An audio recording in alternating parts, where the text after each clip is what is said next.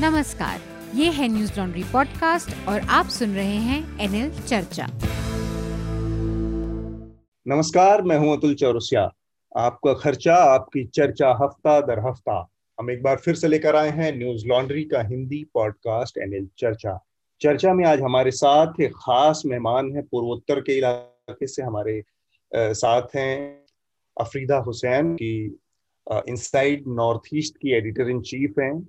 आप लोगों को पता है कि पिछले कुछ दिनों में असम और मिजोरम के इलाके के सीमा पर कुछ ऐसी घटनाएँ हुई हैं विवाद हुए हैं। तो अफरीदा चूँकि वहाँ पर रहती हैं, वहीं पर पत्रकारिता करती हैं और अपना एक उनका मीडिया संस्थान भी है तो हम उनके ज़रिए इस पूरी घटना को समझने की कोशिश करेंगे कि ये असल में इसकी जड़ क्या है और इसका अगर संभव हो तो इसका आगे वे फॉरवर्ड क्या है इससे निपटने का इससे निकलने का क्या तरीका है? तो उन तमाम चीज़ों के ऊपर हम नज़र डालेंगे।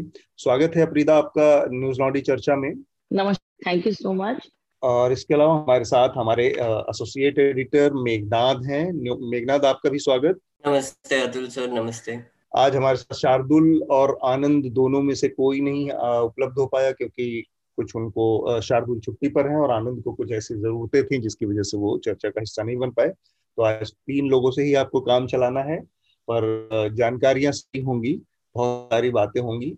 सबसे पहले जो विषय हैं उनके बारे में मेघनाथ जानकारी दे, उससे पहले हम आपसे एक छोटी सी जानकारी शेयर करना चाहते हैं। अगर आप लोगों ने देखा हो एक वीडियो हमने जारी किया था, हमारे रिपोर्टर हैं बसंत का उस वीडियो के ज़रिए उन्होंने एक रिपोर्ट की थी और रिपोर्ट थी उत्तर प्रदेश की सरकार के विज्ञापन के खर्चे को लेकर। वो विज्ञापन का खर्चा एक साल के दौरान सिर्फ़ टेलीविज़न जो वाले मीडिया संस्थान है, इलेक्ट्रॉनिक मीडिया, उसको एक साल के दौरान योगी आदित्यनाथ ने अपने प्रचार के लिए 160 करोड़ रुपए का विज्ञापन दिया है। इसमें डिजिटल मीडिया को दिया जाने वाला विज्ञापन शामिल नहीं है।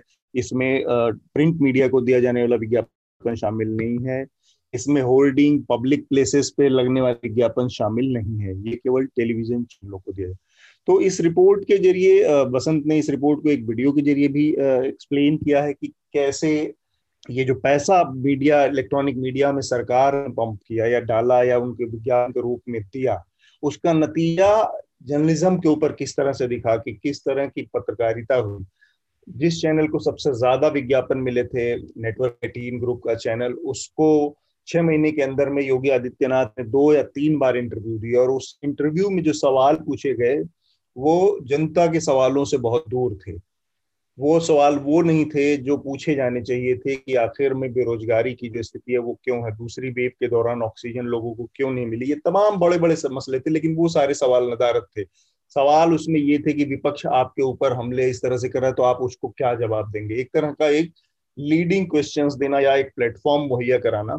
इस तरह की पत्रकारिता हमने देखी। तो ये एक रिपोर्ट है जिसे आप न्यूज़ लॉन्ड्री हिंदी पर पढ़ सकते हैं और अंग्रेज़ी पर भी पढ़ सकते हैं।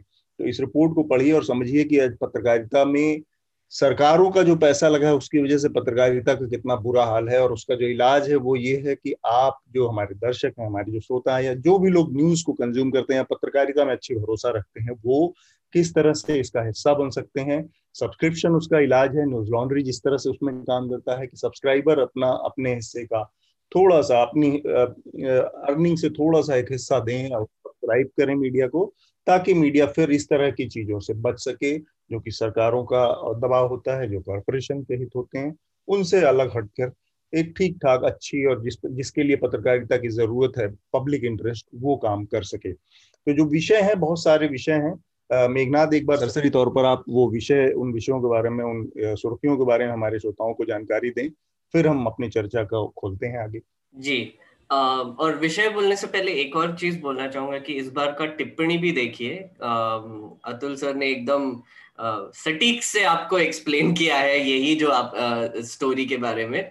और हमारे दोस्त अमिश देवगन कैसे उसकी वजह से बिहेव करते हैं, उत्तर प्रदेश के कोई भी डिबेट आई उस पर। तो आप वो भी देखिए। वो तो हमको अब प्राइम टाइम पर रोज ही दिखाई देता है कि कैसी तरह का कैसा तरह का अप्रोच है न्यूज़ एटीन का। विषयों पर चलते हैं। सबसे अभी तो सबसे बड़ी खबर आ रही है असम और मिजोरम से जहाँ पर एक झड़प हो गई है असम और मिजोरम के पुलिस के बीच में और लोगों के बीच में। वहाँ पर ये कहा जा रहा है, असम की तरफ़ से कहा जा रहा है कि उन्होंने एक फॉरेस्ट लैंड कुछ एनक्रोचमेंट क्लियर किया और मिजोरम का ये कहना है कि वो हमारा लैंड है तो वहाँ पर उन्होंने पुलिस बिठा रखी थी तो उसमें झड़प हो गई। तो इस पर एक्चुअली अफरीदा हमको और बताएगी तो मैं आगे बढ़ता हूँ और बाकी की सुर्खियाँ भी पढ़ लेता हूँ। बस इसमें एक चीज़ और है मेघनाथ इस हम्म। घटना का सबसे जो दुर्भाग्यपूर्ण पहलू ये हुआ कि इसमें पाँच असम के पुलिस के जवानों की मौत हो हुई खराब हुआ बिल्कुल। मतलब एस्केलेशन इतना हुआ कि मौतें हुई एसेंशियली इसके अलावा ममता बनर्जी, जो वेस्ट बंगाल की चीफ मिनिस्टर है, वो अभी हमारे प्रधानमंत्री से दिल्ली में मिली है लास्ट वीक वहाँ पर क्या हुआ, कैसे हुआ, वो अभी तक हमको पता नहीं है, पर उन्होंने बोला रिपोर्टर्स को कि जो पेगसिस वाला मामला है, उसमें उसके बारे में वैसे बात नहीं किया है। उन्होंने प्राइम मिनिस्टर से। पर उनकी जो पार्टी है, वो पार्लियामेंट में काफ़ी डिसरप्शन कर रही है। एक्चुअली पूरी ऑपोजिशन ही हाउस को, दोनों हाउसेस को डिसरप्ट कर रही है। और उनकी मांग ये है कि इस इशू पर डिस्कस डिस्कशन किया जाए। तो वीक वन में भी हमने देखा और अभी वीक टू में भी हम देख रहे हैं कि दोनों हाउसेस काफ़ी बार डिसरप्ट हो चुके हैं इस इशू को लेकर। और काफ़ी अर्जेंटमेंट नोटिस भी फ़ाइल किए हैं। पिछले हफ़्ते एक जॉइंट प्रेस कॉन्फ्रेंस में लोगों ने ऑपोजिशन पार्टीज़ ने साथ में आकर ये बोला कि सरकार उनका सुनना नहीं चाहती है और स्टेटमेंट लेकर वो भाग चले हैं। तो ये एक पार्लियामेंट से खबर आ रही है और पार्लियामेंट में काफ़ी और भी चीज़ें हुई है उस बारे में भी हम बात करेंगे। प्रशांत किशोर की जो आईपैक है जो पॉलिटिकल uh, स्ट्रैटेजी जो ऑर्गेनाइजेशन है जो पॉलिटिकल स्ट्रैटेजी करती है uh, वैसे uh, अतुल सर प्रशांत किशोर तो अब रिटायर हो गए ना तो कि वो प्रशांत किशोर का आईपैक है। हाँ, हाँ। मतलब उन्होंने अपने को अनाउंसमेंट तो किया है कि हम मैं अब ये पॉलिटिकल स्ट्रेटजिस्ट का जो काम उससे अलग हो रहा हूँ। हाँ, कंपनी के मालिक तो बने ही रह सके या कंपनी का तो हिस्सेदार रही हाँ वो है। तो उनके जो ऑर्गेनाइजेशन के 22 लोग हैं वो त्रिपुरा गए थे सर्वे करने के लिए। उनको पुलिस ने बिना रीजन दिए रोक लिया और होटल से जाने से आ, मना कर दिया। बी एस येदुरप्पा जो कर्नाटका के चीफ मिनिस्टर है उन्होंने रिजाइन कर लिया है। बसवराज बोम्माई ने अभी तेईसवे चीफ मिनिस्टर की शपथ ले ली है। ये बहुत ही एक्चुअली सडन नहीं था पर एक हफ़्ते से चल रहा था। येदुरप्पा जी ने मुझे याद है एक कोई तो भी सम्मेलन भी बुलाया था प्रीस्ट का। तो वो प्रीस्ट को लेकर बहुत ए ने उन्होंने उनके फ़ोटोज़ भी डाले थे। तो हम्म। सबको पता था कुछ तो भी हो रहा है वहाँ पर पर पता नहीं था कि एग्जैक्टली exactly क्या हो रहा है। तो अभी पता चल गया कि येदुरप्पा जी ने रिजाइन कर लिया है। पेगासिस को लेकर एक और इंटरनेशनल खबर है। फ्रेंच अथॉरिटीज ने दो फोन्स जो थे मीडिया पार्ट नाम के एक ऑर्गेनाइजेशन के उनको इन्वेस्टिगेट किया। और उन्होंने भी जैसे एमनेस्टी लैब ने जो के जो फाइंडिंग्स है उनको भी वही फाइंडिंग्स मिले। और अभी फ्रेंच गवर्नमेंट ने एक्सेप्ट कर लिया है कि वो फ़ोन में एक्चुअली दो फ़ोन जो उन्होंने फोरेंसिकली एग्जामिन किए थे वहाँ पर पेगासिस था। तो ये पहली गवर्नमेंट है जिसने एडमिट किया है फोरेंसिक इन्वेस्टिगेशन के बाद कि ऐसा हुआ है। और हम्म। उसी तरफ़ हमारी गवर्नमेंट अभी भी बात करने के लिए तैयार नहीं है और डिनायल मोड में ही है पूरा। डिनायल मोड से भी ज़्यादा एक लेवल पे हमारी सरकार चल गई है। मैं चाह रहा हूँ कि मैं यहाँ पे उस घटना का ज़िक्र कर दूँ ताकि हम्म। लोगों के दिमाग में स्थितियाँ साफ़ रहें। कल जो पार्लियामेंट्री स्टैंडिंग कमेटी है सूचना प्रौद्योगिकी की आईटी की उसके चीफ हैं उसको हेड करते हैं बेसिकली शशि थरूर। और वहाँ पर एक बड़ी दिलचस्प घटना हुई। कल उसकी मीटिंग होनी थी और उसके एजेंडे में पेगसस की घटना के ऊपर डिस्कस करना था, बातचीत करना था। लेकिन दस जो सदस्य थे भारतीय जनता पार्टी के, दस के दसों ने उस कोरम को साइन करने से मना कर दिया पार्टिसिपेट करने से मना कर दिया एजेंडा देख के। इसके अलावा जो आईटी के ऑफिसर्स थे मिनिस्ट्री के उन मिनिस्टर्स ने उस मीटिंग में आने से मना कर दिया इनकार किया वो एबसेंट रहे। Bureaucrat sir ministers sorry bureaucrat bureaucrat bureaucrat वही हाँ, हाँ, जो सेक्रेट हाँ. जो सेक्रेटरीज और वो हैं उनके वो एबसेंट रहे। इसको कंटेम्प्ट ऑफ़ हाउस के दर्जे का वो अपराध माना जा रहा है और ब्यूरोक्रेट्स हम्म। जो हैं वो अधिकारी जो हैं वो पार्लियामेंट के किसी प्रोसीडिंग को या जो जो है, उसकी प्रक्रियाएँ हैं, उससे अपने को अलग रखे या उसके आदेशों की अवहेलना करेंगे, उसकी नजरअंदाजी कर। ये घटना अपने आप में बड़ी घटना है। तो ये भी बहुत कुछ बताता है कि आखिर पेगासस से जुड़ी किसी भी चीज़ पर पार्लियामेंट में बातचीत से क्यों बचा जा रहा है? ब्यूरोक्रेट्स तक उसको कंटेम्प की हद तक चले जा रहे हैं। और मज़े की बात तो यह है कि उनके जो बीजेपी के जो मेंबर्स हैं, वो स्टैंडिंग कमेटी में पहुँच गए थे। और उन्होंने साइन करने से मना कर दिया। तो मतलब कोरम नहीं बना इसलिए वो मीटिंग नहीं हो पाई। पर आप सोचिए कि वो वहाँ पर रहकर भी उन्होंने बोला कि कोरम नहीं है तो अब मीटिंग नहीं चलेगी। तो मतलब कितना कितना मतलब ये हाँ। हरकत थोड़ी सी प्रॉब्लमेटिक तो है ही। और और लोगों के बीच में क्या मैसेज दिया जाता है कि जो विपक्ष है वो पार्लियामेंट नहीं चलने दे रहा है। पूरी संसद को उसने रोक रखा केवल एक लाइन का ये मैसेज दिया जाता है। और कोरम साइन नहीं करने वालों में भारतीय जनता पार्टी के सदस्य। आप सोचिए कि कैसे प्रोसीडिंग्स को पूरी तरह से मिसलेड किया जाता है। बिल्कुल। और और थोड़ी सी दो तीन सुर्खियाँ हैं वो जल्दी से बोल देता हूँ। राहुल गांधी ने एक ट्रैक्टर लेकर पार्लियामेंट में घुस गए वो। मतलब कोशिश की घुसने की। एक्चुअली हाँ, घुसे नहीं। आ, तो आ, दिल्ली पुलिस ने वो ट्रैक्टर को अरेस्ट कर लिया है। इनफैक्ट इनफैक्ट मेघनाथ जान इससे ज़्यादा अंदर तक तो अटल बिहारी वाजपेयी अपनी बैलगाड़ी लेके चले गए हाँ एग्जैक्टली भाई एकदम थ्रो बैक आ रहा है इसमें थोड़ा सा और वो ट्रैक्टर तो मतलब नियरेस्ट भी नहीं पहुँचा क्योंकि आजकल ऐसे ही सेंट्रल विस्टा के काम के चक्कर में चारों तरफ़ खुद ही पड़ी है सेंट्रल दिल्ली हाँ एग्जैक्टली तो अब दिल्ली पुलिस पता कर रही है कि वो एग्जैक्टली ट्रैक्टर वहाँ तक पहुँचा कैसे? तो अरेस्ट कर लिया वो ट्रैक्टर को पूछताछ चालू है अभी ट्रैक्टर की। तो फिर उसके अलावा एक बड़ी खबर आ रही है कि राकेश अस्ताना, जो कि तीन दिन में रिटायर होने वाले थे, ये हमारे आदरणीय मोदी जी के चहीते अफसर है गुजरात में भी थे और फिर बाद में सेंटर में भी आ गए। उनको अभी दिल्ली पुलिस का चीफ बना दिया है और एक्स्ट्रॉर्डिनरी पब्लिक इंटरेस्ट में इनको एक साल का एक्सटेंशन दे दिया है रिटायरमेंट के बाद। तो ये एक्चुअली विवादित ब्यूरोक्रेट ये नौकर शाह है पुलिस आईपीएस ऑफिसर हम्म। रहे हैं। सीबीआई का जो सारा लफड़ा फंसा था उसमें ये इनका नाम प्रमुखता से सामने ये दूसरे पार्टिसिपेंट थे उसमें जिसमें जिसको लेकर सीबीआई के अंदर हेडक्वार्टर में आधी रात को को हुआ था। और उनके ऊपर पेगासिस भी छापा गया था। बेसिकली उनका भी नाम आया था वो पेगासिस लिस्ट में कि राकेश अस्थाना के फ़ोन में भी पोटेंशियली पेगासिस डाला गया था। और इसके अलावा कुछ और बोलना है अतुल सर?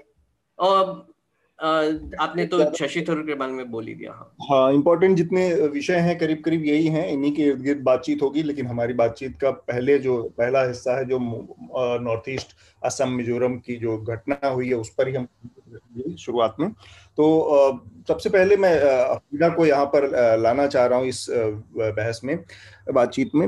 अफरीदा, ये जो पूरी घटना है थोड़ा सा अगर हमको इसका आप बैकग्राउंड देते हुए समझा पाए हमारे श्रोताओं को कि एक चीज़ हम समझ पा रहे हैं कि ये ज़मीन का मसला है और दोनों जो स्टेट हैं, वो उस ज़मीन को लेकर दोनों का दावा है कि वो उनकी ज़मीन है, कोई छोड़ना नहीं चाहता। अब स्टेट के मसले इस तरह से कई कई बार फंसते रहते हैं। जो यूपी बिहार में भी है नॉर्थ ईस्ट में अलग अलग कई सारे स्टेट हैं, कई सारे स्टेट्स की बाउंड्री को लेकर लफड़ा। लेकिन पथराव होना, पुलिस की तैनाती कर देना, गोली चलाना मतलब एक तरह से स्टेट अगेंस्ट स्टेट खड़ा है। तो ये स्थिति क्यों आई? इतनी ज़्यादा हिंसक, जिसमें पाँच लोगों की जान भी चली गई।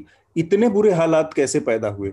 इसके ये आप अपनी बात रखे अफरीदा, उससे पहले एक छोटी सी जानकारी मैं दे दूँ कि इस घटना के ठीक एक दिन पहले गृह मंत्री अमित शाह ने नॉर्थ ईस्ट में, शिलोंग में नॉर्थ ईस्ट के सारे जो सातों स्टेट हैं, उनके सारे मुख्यमंत्रियों और चीफ सेक्रेटरीज और जो डायरेक्टर जनरल पुलिस हैं, उन सब के साथ मिलकर बैठक की थी। और अपेरेंटली उस बैठक का एजेंडा ही यही था कि आप लोग शांति से अपने ये जो विवाद मुद्दे हैं ये बॉर्डर से रिलेटेड इनको शांति से निपटा लें। उसके ठीक एक दिन अगले दिन ही इस तरह की बड़ी घटना हुई। तो थोड़ा सा आप हमसे बता हमें अगर समझा पाए कि असल मसला क्या है। यूनियन होम मिनिस्ट्री की जो मीटिंग के बारे में आप बोल रहे हो वो दो दिन पहले हुआ था। जी। एक उसके दो दिन बाद ही ये पूरा मसला खड़ा हुआ। आ, ये सीमा विवाद जो है असम हो मिजोरम हो मिजोरम के साथ नागालैंड के साथ अरुणाचल के साथ बहुत सालों से चल रहा है।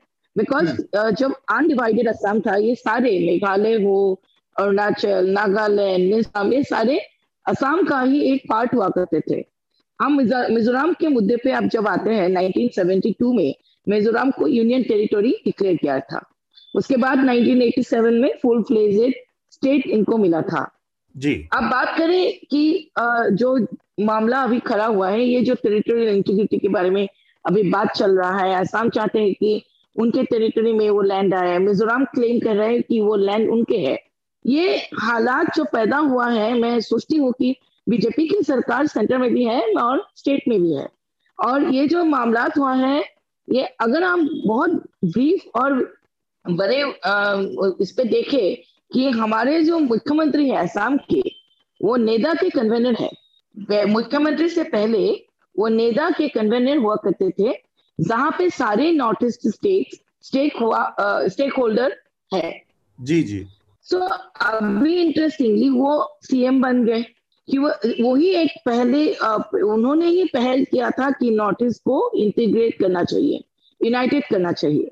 हम मेन स्ट्रीम की बात करते हैं तो हम हमेशा नॉर्थ ईस्ट को एक साथ रखते हैं। हम उनको कभी अलग अलग करके वो नहीं करते हैं। नॉर्थ ईस्ट के नाम से ही बोलते हैं।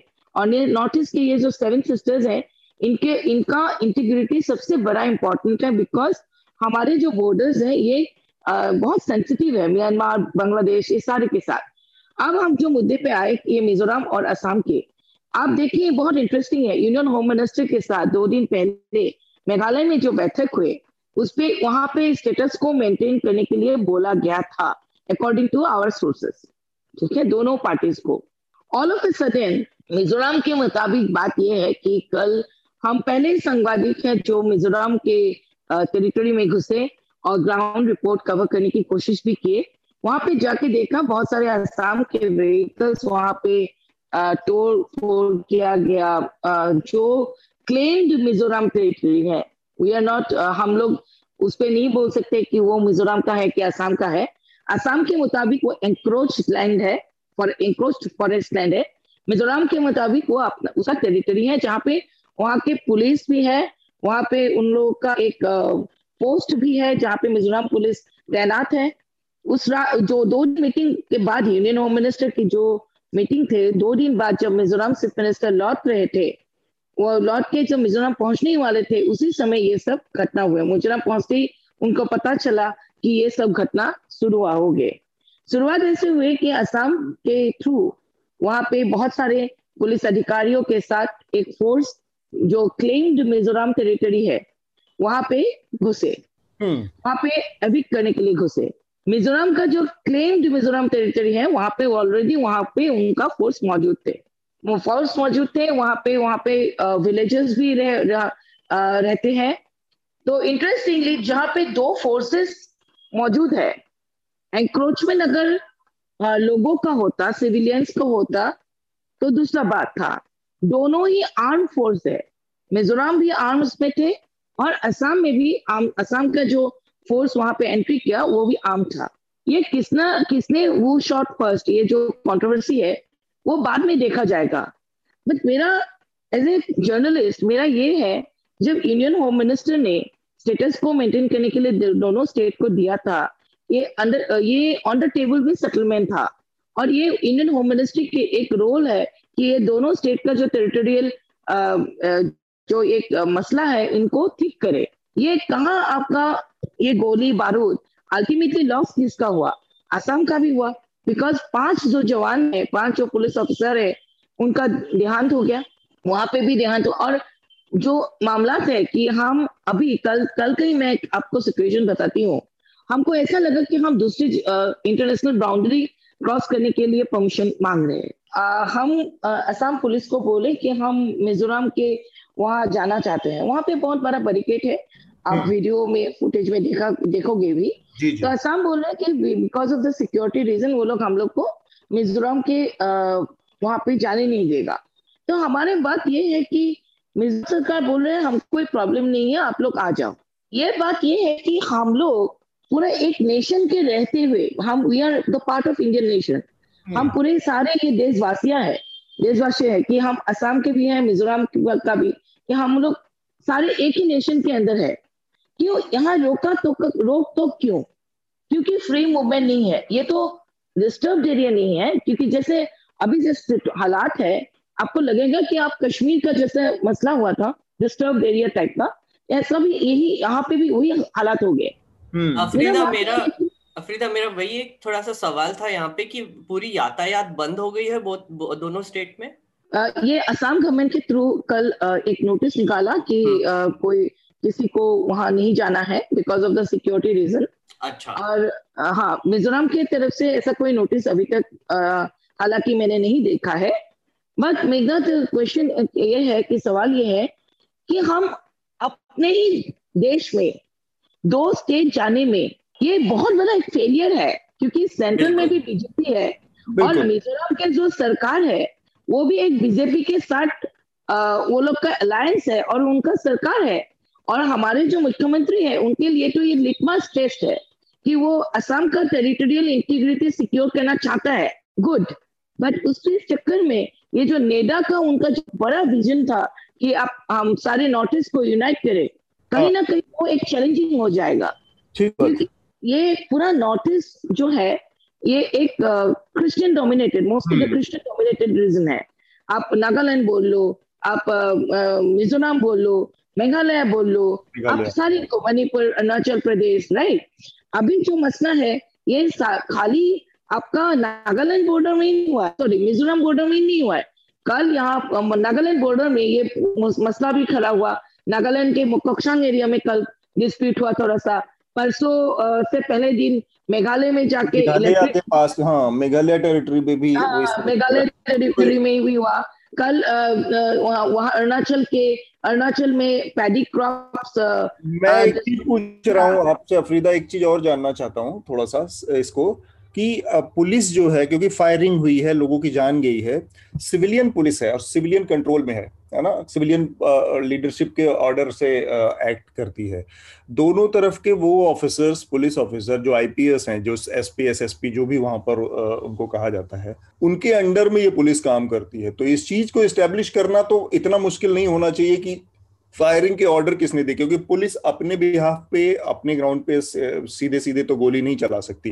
तो वो जो अकाउंटेबिलिटी है उन अधिकारियों की जो रिस्पॉन्सिबल हो सकते हैं? क्या उस दिशा में कोई कोशिश की जा रही है या केवल इसको एक क्षेत्रीय जो अस, अस्मिता होती है कि जो हमारी कहते हैं ना कि टेरिटोरियल वो क्या कहते हैं प्राउड होता है कि हमने अपने हम मिजोरम के लिए कर किया है हमने तो उस चक्कर में उस उस प्राइड के जो फेक प्राइड है या फेक कहें या जो भी कहें जो जो इमोशंस हैं उस इमोशंस की आड़ में वो जो कल्पेबिलिटी है या वो जो रिस्पॉन्सिबिलिटी है जिनकी गड़बड़ियाँ उसको खत्म दबाने की कोशिश हो रही है? तो so, ये जो पूरा मामला है ये बहुत सेंसिटिव है किसने गोली पहले किया। उससे ज़्यादा इम्पोर्टेंट ये है गोली क्यों करना ही पड़ा जब यूनियन होम मिनिस्ट्री ने मेघालय में इतना बड़ा एक मीटिंग रखा जहाँ पे स्टेटस को मेंटेन करने का बात भी हुआ दोनों स्टेट के बीच में अकॉर्डिंग टू आर सोर्सेस तो ये पूरा मामला गोली बारूद से सॉल्व होने वाला मामला नहीं है। hmm. क्योंकि ये 48 इयर्स uh, हो गए इस मामला को सेटल नहीं हुआ।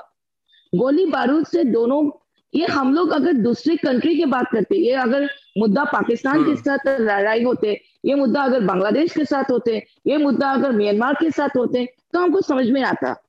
कि आ, आपको एग्रेसिव होना पड़ेगा to settle all this issues because you are doing with other nation but ये पूरा मामला तो हमारे देश के अंदर है इसके लिए ये ये इसके लिए सरकार जो बीजेपी का केंद्र सरकार है उनको इंडियन होम मिनिस्ट्री ने जो दो दिन पहले एक मीटिंग किया हम्म। दोनों से मिनिस्टर साथ बैठ के इसके लिए पीसफुल एमिकेबल सोल्यूशन बहुत इंपॉर्टेंट है बिकॉज़ जो आसाम आसाम का जो मुख्यमंत्री है हिमंत विश्व शर्मा।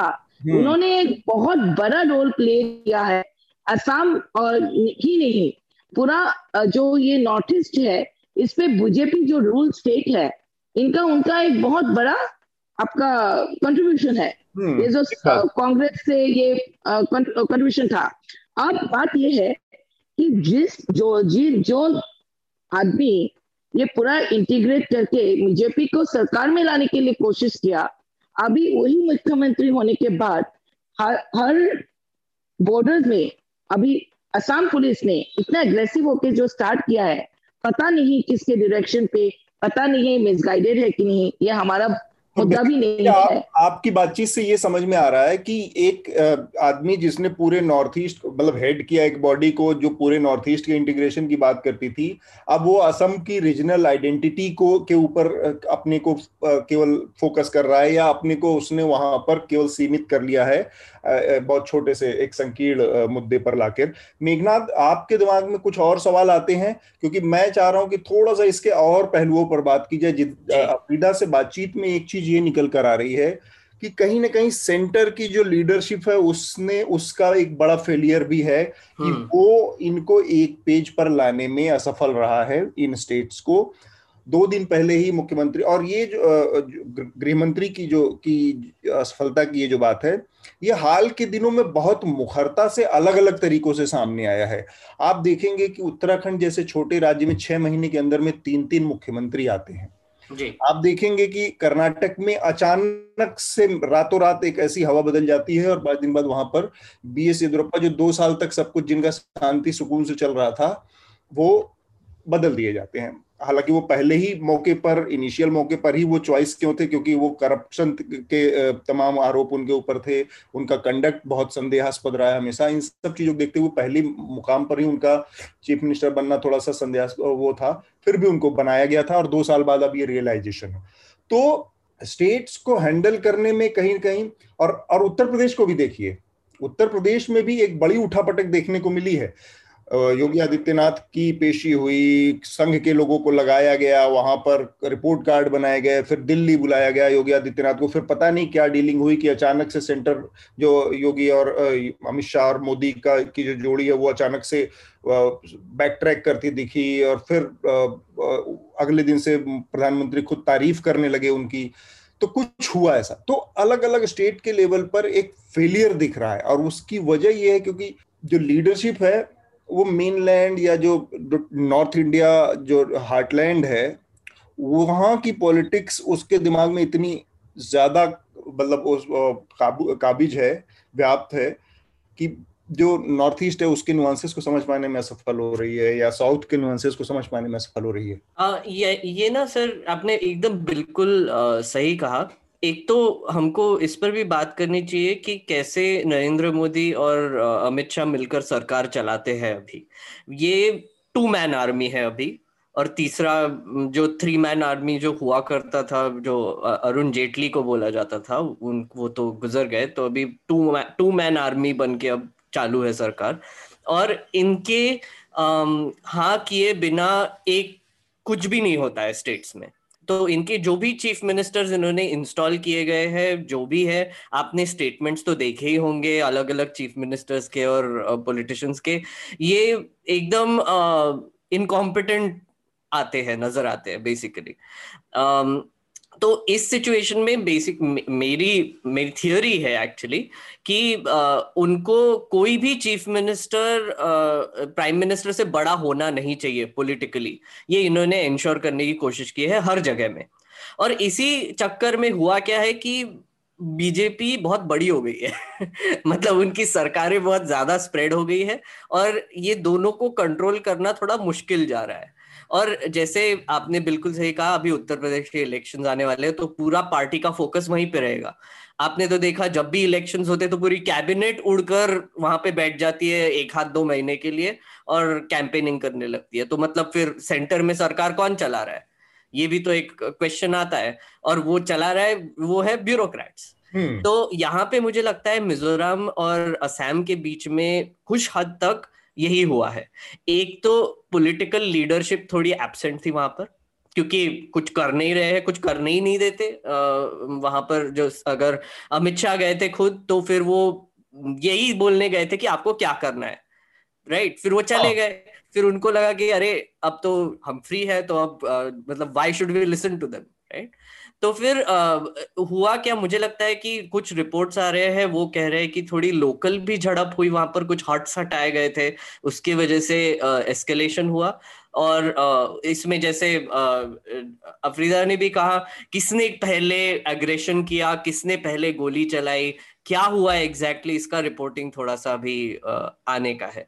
तो हम्म। अफरीदा ने जो भी कहा वो आई थिंक बिल्कुल सही था कि ये दोनों स्टेट्स के बीच में जो झड़प हुई है वो एक सेंटर का ही फेलियर है। दोनों स्टेट्स में बीजेपी की गवर्नमेंट है अलायंसेस है और सेंटर में भी बीजेपी की गवर्नमेंट है तो यहाँ पर ब्लेम किसी को जा भी नहीं सकता।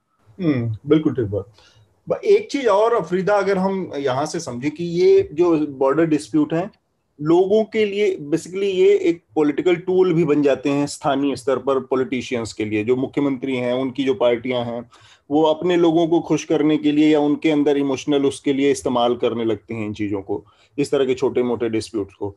तो उनके सॉल्व होने के, उनके हल की गुंजाइश वहाँ पर गड्ढमड्ढ हो जाती है। वो एक स्टेलमेट बन जाता है कि वो उसका, वरना अगर इस चीज़ को थोड़ा सा खुले मन से दोनों स्टेट्स के मुख्यमंत्री बैठें और इन चीज़ों को आइडेंटिफाई करें प्रायोरिटी पे लेके कि ये हमारी प्राथमिकता है, ये हमारे एजेंडे का हिस्सा है। और यहाँ बैठकर ये बॉर्डर के इशू ये कोई तीसरे देश का तो मसला है नहीं, ये देश के अंदर दो स्टेट्स के बीच का मसला है। इसको अगर ये बैठ के एमिकेबली एमिकेबली आपने आपस में अगर सॉल्व कर लें या उस पर कोई एक वो सहमति बना लें तो शायद आगे का, लेकिन ये जैसा आपने बताया, और ये अठारह सत्तावन, अट्ठावन से चल रहा है। मतलब ये बॉर्डर के हिस्से जो पहले स्टेट नहीं था तो जो जो जो वहाँ की ट्राइब्स हैं या जो जातियाँ हैं, उनके बीच में वो इलाकों को लेके लड़ाई थी और फिर स्टेट बन जाने के बाद इस तरह की अब लड़ाई है। तो वे फॉरवर्ड की बात अगर करूँ तो क्या कौन कौन से वो तरीके हैं कि जहाँ से इसके हल की दिशा बन सकती है? एक तो सेंटर लोगों को बुलाकर आपस में बैठा है दूसरा ये है कि दोनों स्टेट्स के मुख्यमंत्री या दोनों तीनों चारों स्टेट्स के मुख्यमंत्री प्लस वहाँ के जो लोकल लीडरशिप उनको बिठा के और आपस में एक वो एक, एक सबको जो मान्य हो ऐसे कोई निष्कर्ष पर ऐसे किसी फैसले पर पहुँचने का एक प्रयास करें। लेकिन उसके लिए एक बड़ा दिल चाहिए। जैसा आप कह रहे हैं हिमांता विश्व शर्मा वहाँ एक बड़े लार्जर फलक से शुरू करके और अपने को आज एक क्षेत्रीय आइडेंटिटी में लाकर झोंक दिया है और असम की बात करने लगे। तो ऐसे में तो इसका हल नहीं होगा। जैसे कि आ, अगर आप मेरे बारे में पूछो कि और मैंने जो ग्राउंड पे पता किया कैसा हल होना चाहिए पहले बात तो ये है कि आप जो बोल रहे हो हम भी जो बोल रहे हैं कि यूनियन होम मिनिस्टर और कि केंद्रीय सरकार का यहाँ पे एक बहुत बड़ा रोल है। सेकेंडली ये जो आपका जैसे कि घर में अगर घर में एक ज़मीन को लेके भाई बहन के बीच विवाद होते हैं तो ये तो पूरा मामला अपना पिताजी और या तो पेरेंट्स को ही सॉल्व करना पड़ता है। यहाँ पे पेरेंट्स तो यूनियन होम मिनिस्टर और जो नरेंद्र मोदी की जो केंद्रीय सरकार है, वो हो गया। ये सातों स्टेट्स को, ये सिर्फ़ मिजोरम ही नहीं है। ये मिजोरम नहीं है, यहाँ पे नागालैंड है, मेघालय है, सारे के साथ असम में विवाद चल रहा है।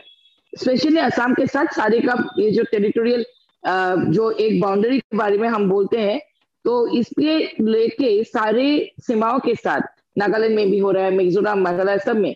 इसमें सबसे बड़ा रोल तो ना आप प्ले कर सकते हो, ना मैं प्ले कर सकती हूँ, ना हमारे रिपोर्ट्स ना कुछ।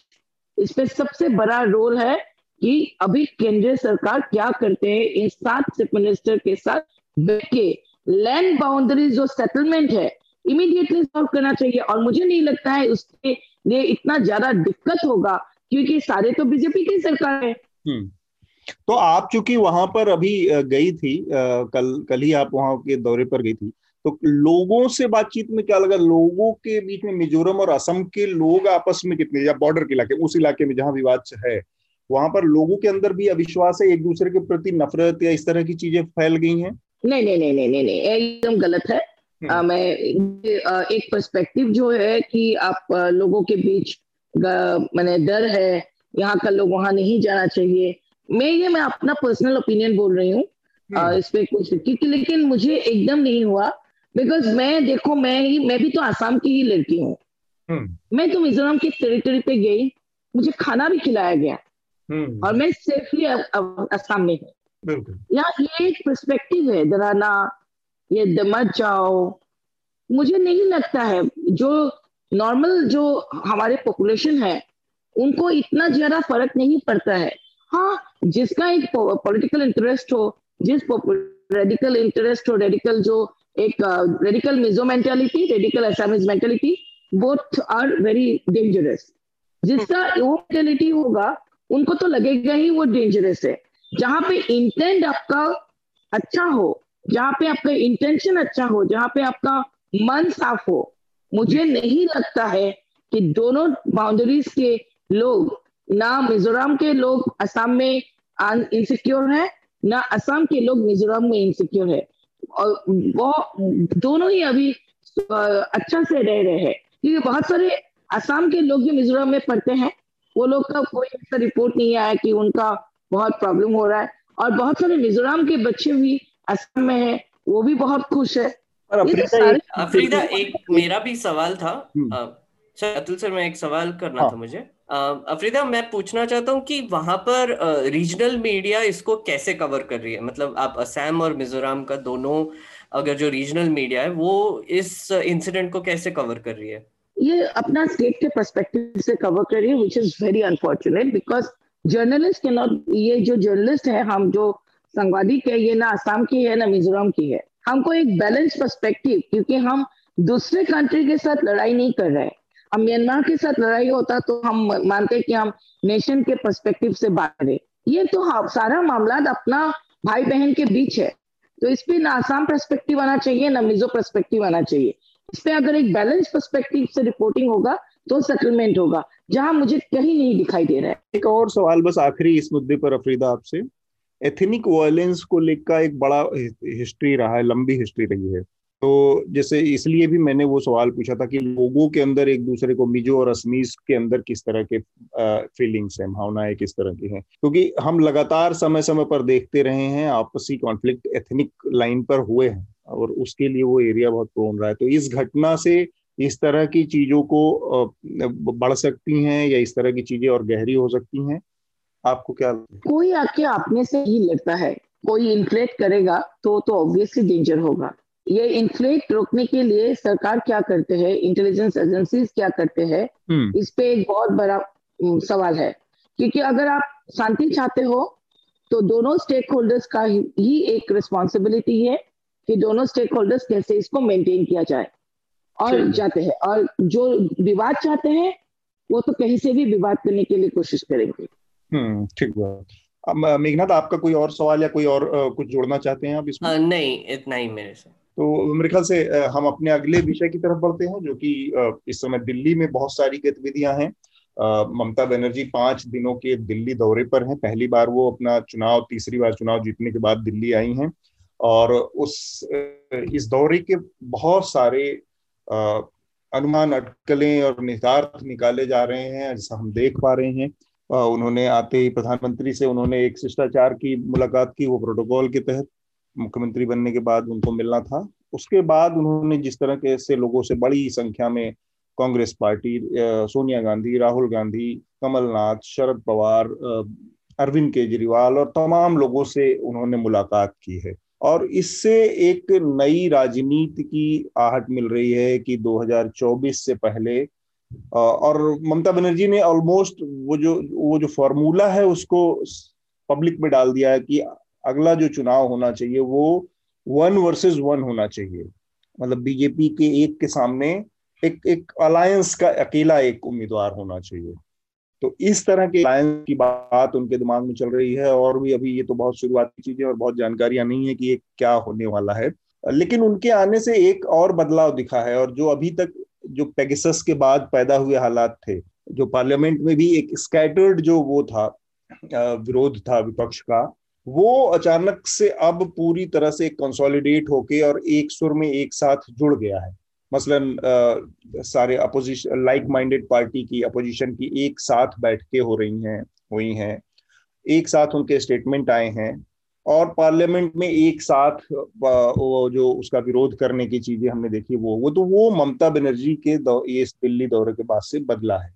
मेघनाथ मैं चाहूँगा कि थोड़ा सा इस पर अगर आप और ममता बनर्जी ममता के इस जो दिल्ली दौरा है इससे जो 2024 के लिए बनने वाले एक गठबंधन जिसकी बड़ी दिनों से अटकलबाजियाँ चल रही हैं कि पक्ष का बनना चाहिए वो कितना बढ़ सकता है? क्योंकि उसमें कई ग्लिचेस अभी कई मतलब रोड़े अभी भी हैं। बिल्कुल। तो उसमें एक रोड़ा ये है कि कांग्रेस पार्टी के लीडरशिप में वो बनेगा या ममता बनर्जी खुद उतनी महत्वाकांक्षी हैं शरद पवार अपनी महत्वाकांक्षी हैं तो इन सब महत्वाकांक्षाओं को दरकिनार करके क्या कोई अलायंस आकार ले सकता है? बीजेपी के खिलाफ? एक तो आपने जो प्रेस कॉन्फ्रेंस के बारे में मेंशन uh, किया वो जो लाइक माइंडेड पार्टीज़ जो बोल रहे हो कि साथ में आकर उन्होंने प्रेस कॉन्फ्रेंस किया वहाँ पर एक चीज़ आ, आप अगर नोटिस करेंगे तो uh, राहुल गांधी शुरुआत करते हैं और फिर उन्होंने बार बार इंसिस्ट करके बाकी के पार्टी के जो लीडर्स है उनको माइक पे लाकर हाँ। बोलने के लिए बोलने के लिए बोला। तो एक एक आई थिंक स्ट्रेटेजिकली अगर आप देखेंगे तो ये एक अच्छा पॉलिटिकल मूव भी था कि, के कि क्या होता है कि ऑपोजिशन ऑपोजिशन करके जो बीजेपी जो हमले करती है वो मेनली कांग्रेस पर ही होती है।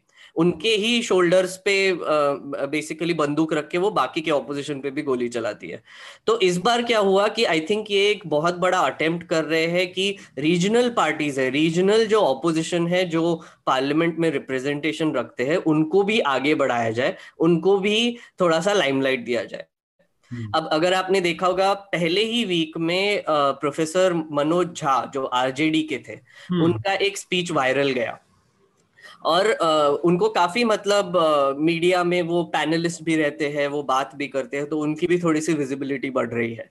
अब अगर अगर इस बार भी आप देखेंगे उन, उन्होंने वो प्रेस कॉन्फ्रेंस में भी एक प्रोमिनेंट रोल प्ले किया। हम्म। तो आप देखेंगे तो कुछ कुछ ऐसे पार्टीज़ है रीजनल पार्टीज़ जो आई थिंक अब नेशनल पॉलिटिक्स में अपना जो वेटेज है वो बढ़ाने की कोशिश कर रही है। और इसी में ममता बनर्जी आती है। अभी हम्म। ममता बनर्जी को अगर आप एक एक थोड़ा सा अलग यूनिट तरह के तरह देखेंगे अभी क्योंकि अगर अगर आप पार्लियामेंट ऑब्ज़र्व करेंगे तो एक चीज़ आपको बहुत ही क्लियरली दिखाई देगी टीएमसी पेगसिस को लेकर बहुत ज़्यादा अग्रेसिव है हम्म। बाकी के ऑपोजिशन पार्टीज़ फिर भी मतलब हाँ प्रोटेस्ट कर रहे हैं एक्सेट्रा बट टीएमसी के लोग जाकर पेपर फाड़ रहे हैं बहुत सारे प्लेकार्ड्स लेकर सामने आ रहे हैं. तो उन तो आई थिंक एक और चीज़ है कि ममता बनर्जी और अभिषेक बनर्जी का फ़ोन का नंबर भी उसमें आया था. और ऊपर से प्रशांत किशोर जो उनके स्ट्रेटेजिस्ट थे उनका भी नंबर वो लिस्ट में आया था. उनको ज़्यादा गुस्सा आ गया. Um, दूसरी चीज़ आप अगर नोटिस करेंगे तो ममता बनर्जी जो है वो एक खुद खुद को एक अलग यूनिट की तरह ही दिखाने की कोशिश कर रही है। जैसे टीएमसी के लोग नहीं थे ये ऑपोजिशन पार्टी में। मतलब ये जो ये था मतलब थे वहाँ पर पर बोले नहीं वो। तो मुझे लगता है कि ये एक अटेम्प्ट लग रहा है कि उन ममता बनर्जी को 2024 की प्राइम मिनिस्टर कैंडिडेट की तरफ़ प्रोजेक्ट किया जाए। पर बाकी के पार्टीज़ वो इस हद तक उनको सपोर्ट करेंगे या फिर क्या करेंगे, वो तो अभी बोलना थोड़ा मुश्किल है। 2024 अभी बहुत दूर है। तो हम्म। बहुत सारी डेवलपमेंट्स हो सकती है और भी हम्म। और ऊपर से अगर एक और ऑब्जर्वेशन दे दूँ मैं तो प्रशांत किशोर जो है वो एक किस कोई कोई तो भी ग्लू की तरह काम कर रहे हैं यहाँ पर क्योंकि जब वो पेगसिस वाली स्टोरी आई थी उसके चार दिन पहले वो जाकर गांधी परिवार से भी मिले थे और अभी अभी जो वेस्ट बंगाल इलेक्शन हुए थे उसमें उन्होंने काफ़ी प्रोमिनेंट रोल प्ले किया था। तो एक और मैं चर्चा भी इस चीज़ की हो रही है कि प्रशांत किशोर शायद कांग्रेस ज्वाइन कर लेंगे। ये भी हम्म। एक चर्चा चालू है। तो थियोरीज तो काफ़ी आ रही है कुछ तो चहल पहल हो रही है पर एक ऑपोजिशन की तरफ़ से एक स्ट्रेटेजिक चेंज दिखाई दे रहा है थोड़ा सा कोहिजन दिखाई दे रहा है। जैसे हम्म। आपने कहा कि पहले जैसे वो अपनी ही वॉइस में बोलते रहते थे इंडिविजुअली पर हम्म। इस बार एक आपको कोहिजन दिखाई दे रहे हैं जो भी फ़ोटोज़ आ रहे हैं जो भी रिपोर्ट्स आ रहे हैं वो सब साथ में मिलके एक फ्रंट दिखा रहे हैं अभी ठीक बात तो ये एक पहलू है इसका अफरीदा से भी जानना चाहेंगे अफरीदा ये जो बीजेपी के सामने जो अपोजिशन पूरी तरह से बिखरा हुआ है तो असम जो कि मेजर हिस्सा है नॉर्थ ईस्ट में बड़ी, सबसे ज़्यादा लोकसभा की सीटें आती हैं। वहाँ पर भी इस तरह की इस तरह की सेंटिमेंट्स हैं। मतलब इस तरह की पॉलिटिक्स के लिए स्पेस आपको दिख रहा है कि बीजेपी वर्सेस नॉन बीजेपी एक अपोजिशन का। इस तरह की चीज़ें आने वाले लोकसभा चुनाव में इसकी ज़रूरत महसूस हो रही है वहाँ पर भी? बीजेपी वर्सेस नॉन बीजेपी तो एक अच्छा डेमोक्रेटिक फ़ंक्शन के लिए बहुत इंपॉर्टेंट है कि आपका अपोजिशन भी स्ट्रांग हो। जहाँ पे असम की बात करें, मुझे यहाँ पे बहुत वीक नज़र आ रहा है, क्यों मैं बोल रही हूँ? बिकॉज़ हाल ही में, अभी वन वीक में जो डेवलपमेंट्स है, कांग्रेस के दो तीन जो सबसे इम्पोर्टेंट फेस है यंग फेस है आहम कम्युनिटी से हो टी गार्डन कम्युनिटी से हो, और ये सारे लोग अभी बीजेपी में ज्वाइन कर रहे हैं। और इससे क्या हो रहा है, कांग्रेस में जो यंग फेस है, अरे अगर यंग एमएलए है, ये अगर बीजेपी में निकल जाते हैं तो आपका रहेगा कौन और लीडरशिप की बात करो तो कांग्रेस के जो प्रोएक्टिवनेस जो होना चाहिए इस मामले में आप मिजोरम में भी डाल लो बहुत सारे इश्यूज़ में उनका प्रोएक्टिव नेचर नहीं आते हैं नज़र नहीं आते हैं क्योंकि उनके आ, अंदर के जो पहले इंपॉर्टेंट बात कांग्रेस के जो सबसे दुर्बलता में बोलूँ जो वीकनेस है ये है कि पार्टी की इम्पोर्टेंस ये होना चाहिए कि वो पार्टी के अंदर इंटीग्रेटेड रहे। कांग्रेस में तो कांग्रेस का जो एक एमएलए के साथ दूसरे एमएलए का जो विवाद है वो ही कभी खत्म नहीं होता है। वो कहाँ को, देश को आप आगे बढ़ाएँगे या कोई स्टेट को? हम आसाम में ही बहुत बोल रहे हैं। यहाँ पे तो पाँच फैक्शन है आसाम कांग्रेस के अंदर। तो अगर जब तक आसाम कांग्रेस एक नहीं होते हैं, या आप मान लो जो आप रीजनल पार्टी के बारे में मान लो रीजनल पार्टी में यहाँ पे एजीपी है आपका बीजेपी के साथ। और दूसरा जो तो पार्टी है इन, इनका भी बहुत ज़्यादा बहुत स्ट्रांग कुछ दिखाई नहीं दे रहा है। और अखिल गोगोई वो उभर के आ रहे थे। लेकिन आप जो लास्ट में जो असेंबली हुआ था असम असेंबली में उनका जो एक एमएलए की जो बिहेवियर होना चाहिए वो कहीं ना कहीं सारे असम के लोगों को लगता है कि वो दिखाई नहीं दिया। वो एक जैसे एक ऑर्गेनाइजेशन लीडर का जो बिहेवियर होता है वही उन्होंने विधानसभा के अंदर प्रोजेक्ट किया। जो हालाँकि जो असम के लोग बहुत इमीडिएटली उनको एक्सेप्ट नहीं भी कर सकते हैं। और जो बदरुद्दीन अजमल है, वो तो इनडायरेक्टली बीजेपी को ही सपोर्ट करते हैं। जैसे असाउद्दीन अवैसी जो पूरे इंडिया में बीजेपी का एक बिग टीम माना जाता है। असम में भी हमको लगता है एआईडीएफ का जो एक मुद्दा है, कहीं ना कहीं आप, यहाँ पे तो बीजेपी का बी टीम ही लगता है। क्योंकि ये जो हिंदू मुसलमान जो विवाद है, अब मुसलमान राजनीति चाहिए ही क्यों आपको? क्यों आप एक इंटीग्रेटेड नेशन नहीं हो सकते? जब मुसलमान होगा, तभी तो हिंदू होगा। तो इसका एक और पहलू है मेरे ख्याल से अलायंस की या जो गठबंधन की जो पूरी पॉलिटिक्स है ये सारी पार्टियाँ 2024 को इस लिहाज से भी देख रही हैं कि एक और झटका अगर इनको लगता है लोकसभा के चुनाव में तो वो उसको बर्दाश्त नहीं कर पाएँगी जो तमाम क्षेत्रीय पार्टियाँ हैं और साथ में कांग्रेस भी।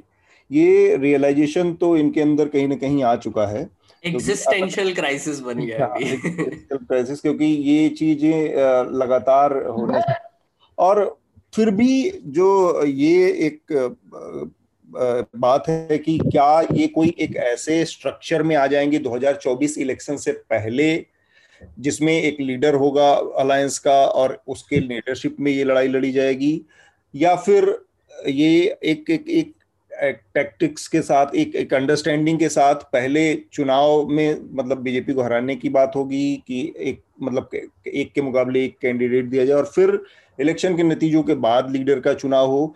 मुझे लगता है कि ये जो स्थितियाँ हैं, इसमें चुनाव के बाद के किसी लीडरशिप के चयन के ऊपर या सिलेक्शन के ऊपर ज़्यादा बेहतर होगा, बेहतर इनकी स्थितियाँ बनेंगी, या इसी पर सहमति बन सकती है।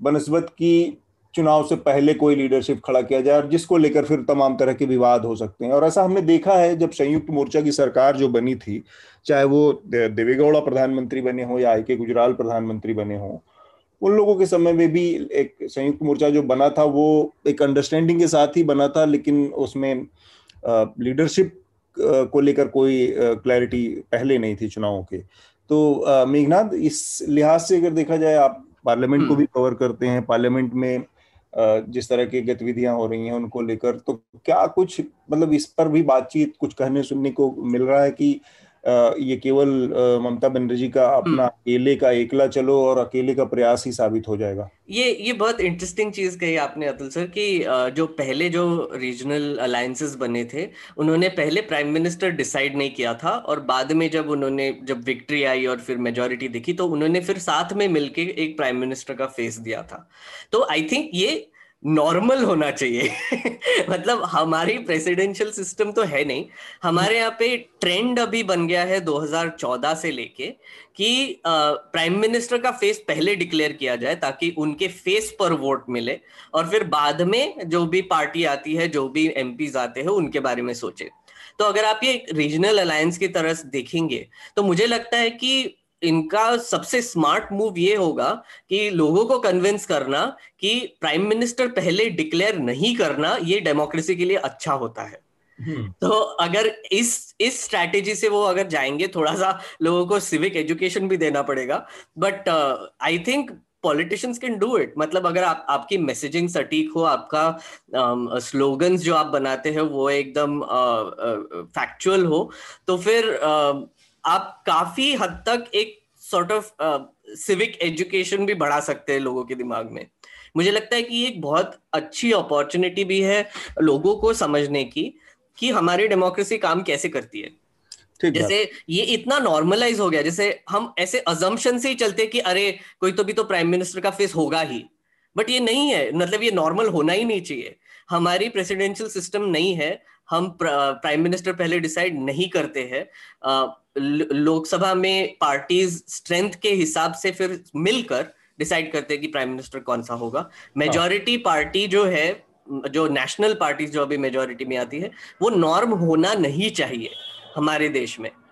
आ, ऐसा नॉर्मल नहीं होना चाहिए कि एक ही पार्टी से मेजोरिटी आ रहा है। अफरीदा, आपको क्या लगता है लीडरशिप के इस मसले पर? ये बेहतर होगा? हालाँकि बीजेपी का भी जो स्टैंड है, वो 2014 के बाद, वो मोदी के लिए तो उसमें कंसिस्टेंसी दिखती है कि मोदी के नाम पर लड़ा जाएगा चुनाव और मोदी प्रधानमंत्री के होंगे, लेकिन विधानसभा चुनाव में वो इस इस अपनी टैक्टिक्स को बदलती रहती है। मसलन यूपी में वो बिना चेहरे के लड़ जाती है, क्योंकि उसको ये भरोसा होता है कि मोदी जी का, जिताएँगे।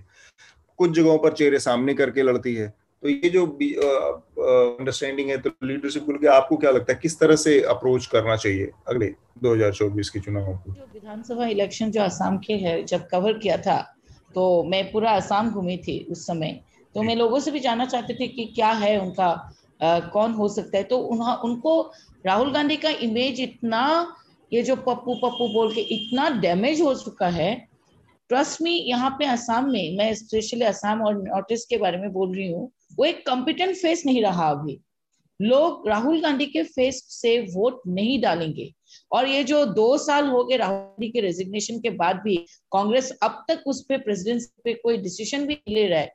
ये जो डिलेड प्रोसेस है ना कांग्रेस में, इसको लेके लेकिन ये एक्सपोज होते जा रहे हैं कि ये अपना जो एक परिवार केंद्रित जो राजनीति है, जिसको लेके बीजेपी भी एक बड़ा बड़ा मुद्दा बनाते हैं इसका लेकिन कहीं ना कहीं कांग्रेस को सेटल करना ही पड़ेगा। हम्म। और ये लीडरशिप कौन है? जो भी है प्राइम मिनिस्टर कौन बनेगा वो दूसरी बात है। लेकिन पार्टी में जो भी पार्टी हो नेशनल हो रीजनल हो ये लीडरशिप की ही बात है। एक स्ट्रॉन्ग लीडरशिप जब तक नहीं होगा तब तक कोई भी पार्टी उभर के नहीं आ सकता। ये जो पूरा मामला हुआ है आज जो बीजेपी का जो डोमिनेंस हम देख रहे हैं और उसको कॉम्पिटेंट फाइट देने के लिए कोई एक अच्छा लीडर्स नहीं निकल के आ रहे हैं जिसके वजह से एक होना पड़ेगा एक करेज होना पड़ेगा एक कॉम्पिटेंट होना पड़ेगा उनको एक जो एक लीडर का क्वालिटी है सारे होना पड़ेगा जो अभी तक कोई दिख नहीं रहा है कॉम्पिटेंट एक सिंगल फेस ऐसा कुछ नहीं दिख रहा है। ठीक बात।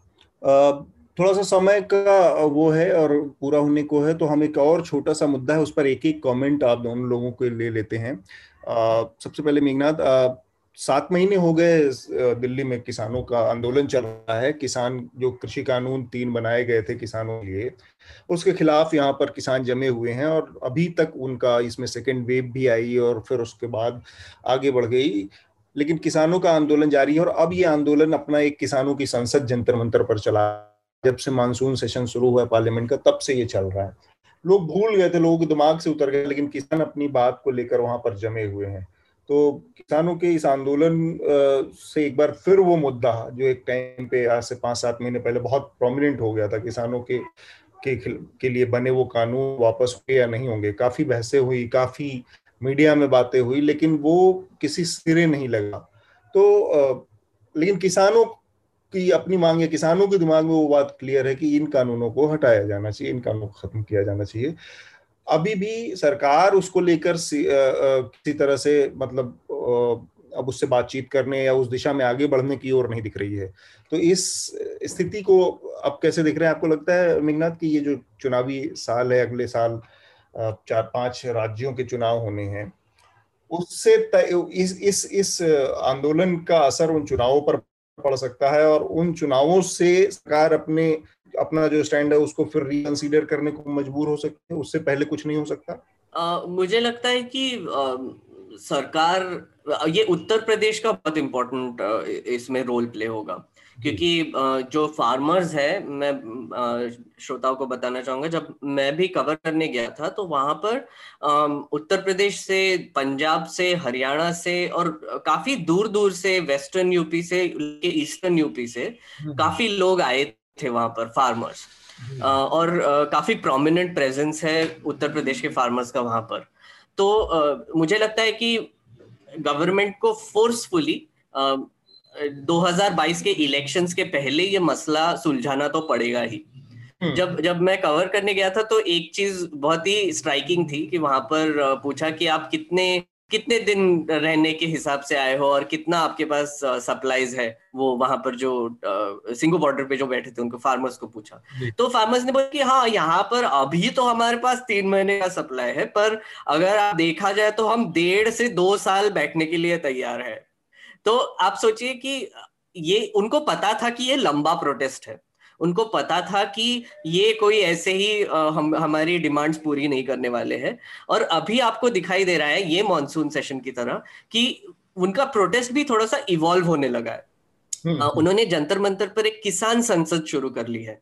वहाँ पर वो रेजोल्यूशंस पास करते हैं डिमांड्स के लिए और क्या चाहिए उसके लिए जैसे पिछले आ, इसी हफ़्ते एक्चुअली मंडे को कुछ 200 विमेन फार्मर्स वहाँ पर पहुँच गई और उन्होंने एक रेजोल्यूशन पास करवाया कि 33 परसेंट विमेन रिजर्वेशन का बिल लाना चाहिए और पास होना चाहिए। अब ये किसान संसद ये भी करने लगी है।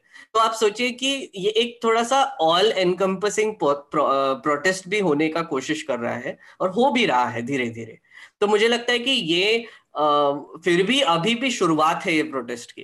क्योंकि मेरे मेरे हिसाब से इस प्रोटेस्ट का बैकबोन फार्मर्स है। और हम्म। एक चीज़ फार्मर के बारे में हम बोल सकते कि उनके पास धैर्य ही धैर्य है। वो बैठ सकते हैं एक जगह पे और आराम से बैठ सकते हैं और बैठेंगे। हम्म। उनकी डिमांड जब तक पूरी नहीं होंगी तब तक। तो ये आई थिंक एक आ, हमको समझना चाहिए क्योंकि आ, हमारी मीडिया इतना फास्ट इश्यूज़ के पीछे भागती है। Twenty four hours news news cycle एक हफ़्ते में ये हो रहा है दूसरे हफ़्ते में वो न्यूज़ मर गई। तो किसानों को इससे फ़र्क नहीं पड़ने वाला हम्म। मुझे लगता है। वो लोग डटे रहे हाँ. ये बड़ी इंपॉर्टेंट बात है जो धैर्य वाली बात है कि आ, किसान चार महीने पाँच महीने छह महीने तक खेत में पानी खाद और बीज डालकर इंतज़ार करता है तो धैर्य तो होता है। अफरीदा आपसे मैं जानना चाह रहा हूँ कि आ, ये जो किसानों का मुद्दा है आपके तरफ़ वहाँ पर नॉर्थ ईस्ट में इसका किसी तरह का रिफ्लेक्शन है किसी तरह का असर है इसका कुछ इसके प्रभाव दिखते हैं या वहाँ की राजनीति इससे पूरी तरह से इम्यून है अलग है? आ, या जैसे कि पहले जब किसान जो आ, ये आपका प्रोटेस्ट स्टार्ट हुआ था वहाँ यहाँ पे भी इफ़ेक्ट हुआ था असम में भी हम्म। धीरे धीरे उसका जो एक मोमेंटम था वो लोगों को पता ही नहीं है कि अभी भी वो प्रोटेस्ट चल रहा है हम्म। और इस पे मैं बोल रही हूँ कि ये जो हमारे जो अपोजिशन के लीडर है उन्होंने भी, भी बहुत बहुत बड़ा कोई प्ले रोल प्ले नहीं किया यहाँ पे असम में भी किसान विवाद को लेके कोई ऐसा मुझे मुद्दा दिखाई नहीं। जब पहले पहले हुआ था यहाँ के जो असम के ही किसानों थे उन्होंने अपना एक यहाँ पे रैली निकाल के वो दिल्ली भी पहुँच गए थे। हाँ। उनको बाद में अरेस्ट भी किया गया था कुछ दिनों के लिए डिटेन किया था। तो बात लेकिन यहाँ पे वो मुद्दा है नहीं। यहाँ पे अलग ही कहानी है। वहाँ जो वहाँ पे प्रोटेस्ट हो रहा है बहुत ज़्यादा यहाँ पे इफ़ेक्ट नहीं है, क्योंकि यहाँ पे लोग अवेयर नहीं है। हम्म और शायद उसकी एक वजह ये भी है कि उतने बड़े किसान, उतनी बड़ी कृषि जमीनें भी शायद नहीं है उस नॉर्थ ईस्ट में, कि किसानी इतने महत्वपूर्ण हो सके। और इधर के मुकाबले मेरे ख्याल से लैंड राइट्स और ये सारी चीज़ें जो हैं, क्योंकि ज़्यादातर इलाका ट्राइब और उसमें आता है तो लोगों के लैंड राइट्स ज़्यादा मिले हुए हैं बनस्बती बाकी जगहों के।